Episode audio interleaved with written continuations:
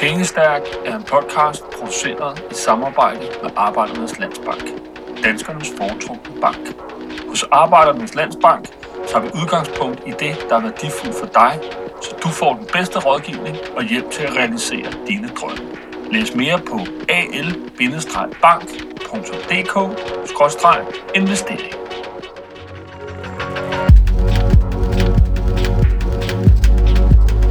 Mit navn er Ea, og det her det er mit forsøg på at give mig i kast med investering.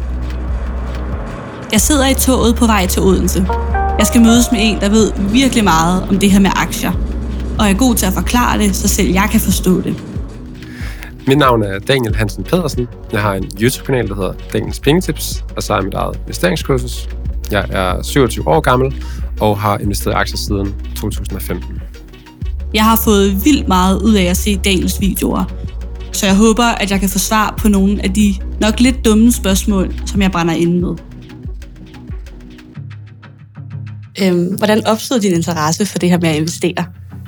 Jeg har altid egentlig arbejdet og tjent mine egne penge. Siden jeg var 11 år, begyndte jeg at gå med viser sammen med mine større søskende og forældre. Øhm, og så lidt tilfældigt, da jeg var 20 år, så stødte jeg på det her med aktier, jeg tror på en Facebook-gruppe, og begyndte at, at købe nogle bøger omkring det.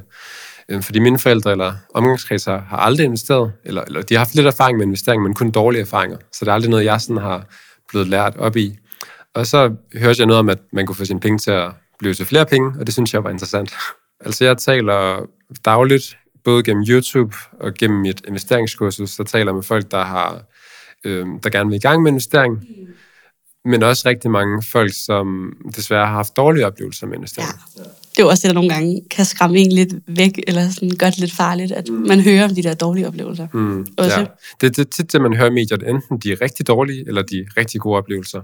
Det er meget, meget sjældent, at der er et, et nyhedsmedie, der skriver, nu har 50-årig Ole investeret i indeksfonde de sidste 30 år, og det er gået ham rigtig godt, stabilt godt over årene. Og det, det, gør, det, det gør det lidt farligt nogle gange, fordi um, det behøver slet ikke at være så dårligt, og det er også sjældent, det er så godt, som man hører. Men hvis det bare kan være sådan gennemsnitligt godt, så, så er det også ret godt.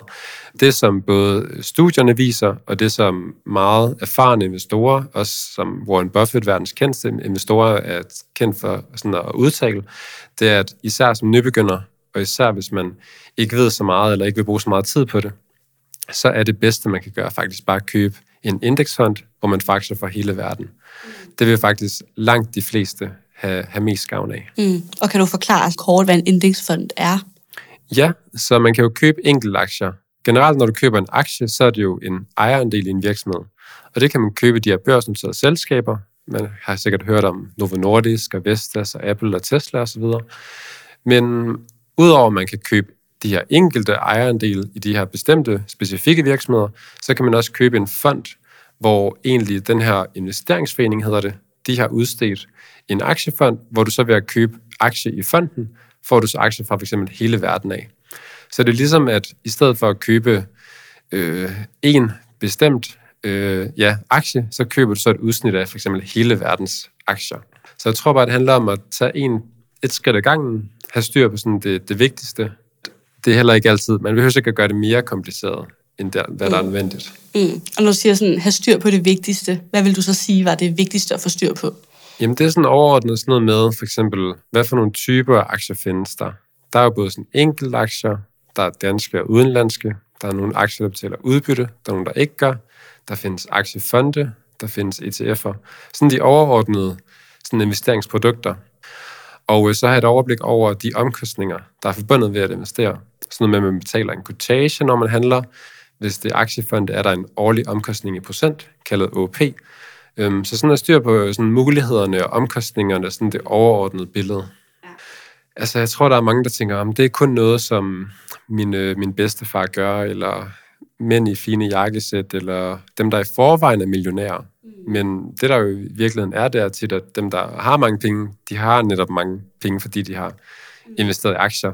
Altså det kan jeg jo selv se, at nu er jeg uddannet civilingeniør, som giver en, en ganske pæn hyre, mm. men jeg har tjent langt flere penge på mine aktier, end jeg nogensinde ville kunne gøre allerede.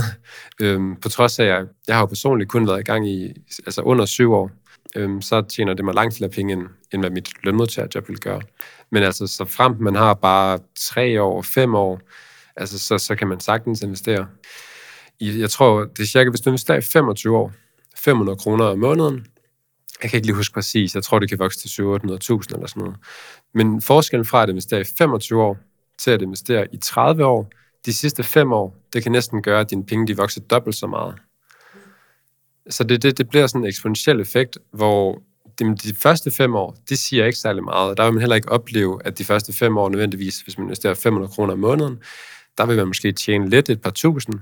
Men i den anden ende, hvis man så siger, hvis man lige har fem år ekstra i slutningen, så kan det faktisk være, at man måske har dobbelt så mange penge. Og så ellers vil jeg sige, i forhold til, hvor meget man investerer, jamen så en god tommelfingerregel i hvert fald, det er, at jeg synes altid, man skal have en opsparing. Hvis nu man skal ud og rejse, eller vaskemaskinen går i stykker, eller man skal have en ny telefon, eller hvad det måtte være, så man skal have penge til det, sådan som man ikke skal sælge ud fra sine aktier. De penge, man investerer, det er ikke nogen, du står og skal bruge om lidt. Det er ikke nogen, dit liv afhænger af. Det er ligesom man lærer først at køre bil, når man har fået sit kørekort, så tror jeg ikke, du kan finde ro i det, altså uden at prøve det.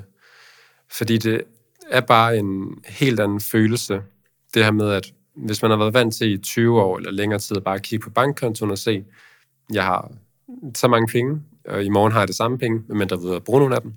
Men på aktiemarkedet, der er det ligesom ud af ens egen kontrol, og så altid finde ro i, at man har sat sig ind i det, man har lagt en strategi, man gør det her langsigtet, og der vil være støj. Man kan bruge den analogi, at aktiemarkedet det er lidt ligesom at lave jojo, mens du går op ad trapper. Så det går ligesom op og ned, men du går hele tiden opad. Men uh, igen, man skal ikke holde sig tilbage, fordi man ikke føler, at man er ekspert, fordi man kan altid lære nyt. Og det gør jeg også stadigvæk selv i dag. Jeg lærer stadigvæk meget nyt hver eneste dag. Hvis man bare føler den mindste gnist af motivation, så uh, lad være med at lægge det på hylden, fordi jeg kender ikke nogen, der har fortrudt, at de er gået i gang med at investere. Mm. Selvfølgelig er der nogen, der findes folk, der har mistet penge på det, og, og det kan man sagtens gøre, hvis man ikke har styr på det, man gør, eller hvis man gambler og satser og tager chancer. Men så længe man ligesom har lagt en god strategi, har styr på det, man gør, øh, tænker langsigtet, jamen, så, så er det et sted, hvor der er rigtig mange penge at tjene. Og der, mig selv og alle dem, jeg har hjulpet og mødt på min vej, der er i hvert fald ikke nogen, der fortryder, at de er gået i gang. På vej hjem fra Odense sidder jeg og tænker over, hvor vildt meget jeg lærte af at snakke med Daniel. Jeg tænker også over alle de ting, jeg stadig ikke forstår. For eksempel aner jeg ikke, hvordan jeg finder de ting, jeg gerne vil investere i. Hvor meget behøver man egentlig at sætte sig ind i de virksomheder, man investerer i? Jeg derfor mødtes med Mads Færk igen, som jeg snakkede med i sidste afsnit. Jeg hedder Mads Jakob Færk. Jeg er investeringsrådgiver her i Arbejdes Landsbank. Jeg var der i over to timer, og jeg lærte mere, end jeg nogensinde har lært i matematiktimerne i gymnasiet. Der var også vildt meget, jeg ikke forstod. Jeg har taget de bedste minutter ud, som jeg håber, at du også kan lære noget af. Det er jo, det er jo et kompliceret emne, du har kastet dig ud i, at man kan sige, øh, vi kunne tale, eller jeg kunne i hvert fald tale, øh, i flere dage omkring det her, og hver eneste gang, vi vil grave et spadestik dybere, vil der jo være nye spændende ting og, og emner, vi kunne kaste os over.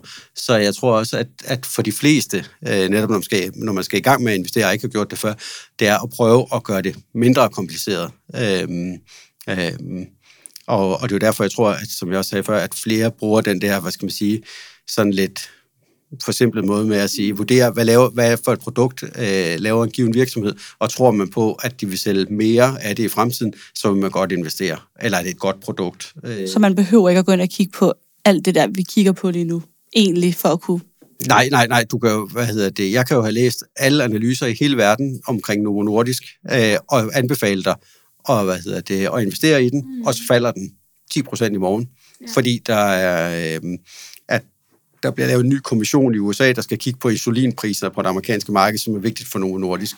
Øhm, og, øhm, og det kan man aldrig vide. Man kan aldrig vide. Der kan altid dukke noget op på den korte bane. Man kan også overkomplicere tingene, og i virkeligheden kan du... Altså, du kan have læst ingenting og, og have, hvad hedder det, øhm, omkring Mærsk eller nogle af de, eller Novo eller nogle af de andre aktier, og bare sige, jamen, hvad for et, øh, hvad for et har et, et navn, du godt kan lide, øh, og så vælge den, og så kan den stige i morgen, øh, og jeg kan læse en analyse om det pågældende selskab, og så falder den i morgen, mm. øh, så du har ret, at jeg tager fejl. Og det er jo egentlig det, jeg synes, der er det spændende ved, ved aktiemarkedet, mm. øh, og specielt på kort sigt, øh, er, der, er der store udsving, som jeg synes, man kan samtidig handle på. Det bedste, man kan sige omkring altså sådan en dag som i dag, hvor der er nogle aktier, der stiger, og nogle, der falder, det er jo, at dem der, dem, der stiger, der vil folk generelt, der er der flere, der vil købe, end der vil sælge, og dem, der falder, er der flere, der vil sælge, end der vil købe. Øh, så det er jo det her med udbud og efterspørgsel. Ja.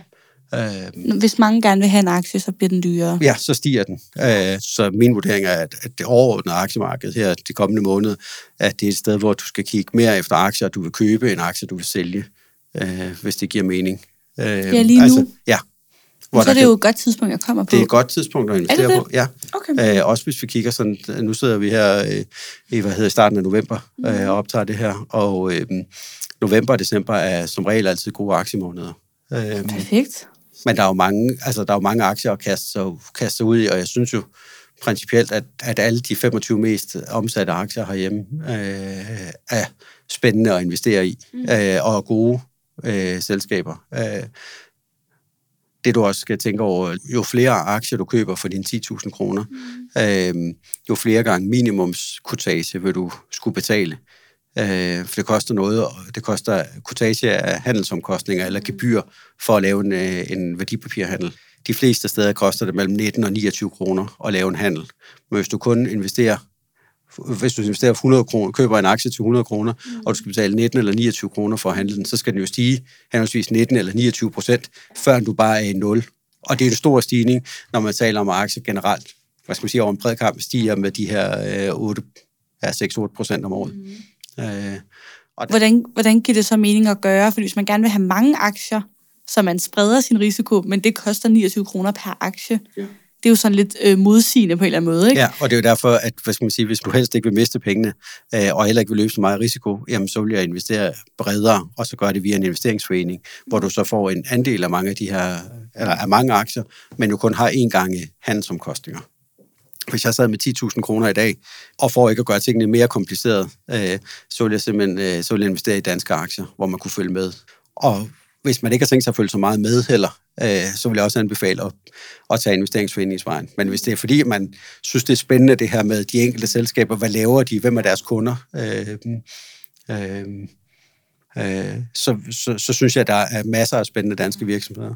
Men jeg kommer til at tænke på, sådan, hvordan jeg finder de der øh, indeksfonde. Hvis jeg nu tænker, jeg vil gerne have en, der går op i bæredygtighed, eller altså, jeg synes, det er vigtigt. Kan jeg så google bæredygtig investeringsfond? Ja. Og så kommer der ind. Hvordan vurderer jeg, om det er den, jeg vil have? Så? Hvordan? Jamen, så kan du, hvad hedder, så kan du logge ind på Morningstar, som er et, amerikansk firma, som tilbyder, hvad hedder det, gratis øh, analyse eller sammenligning af investeringsforeninger, hvor du egentlig kan sammenligne dem øh, ind på deres hjemmeside.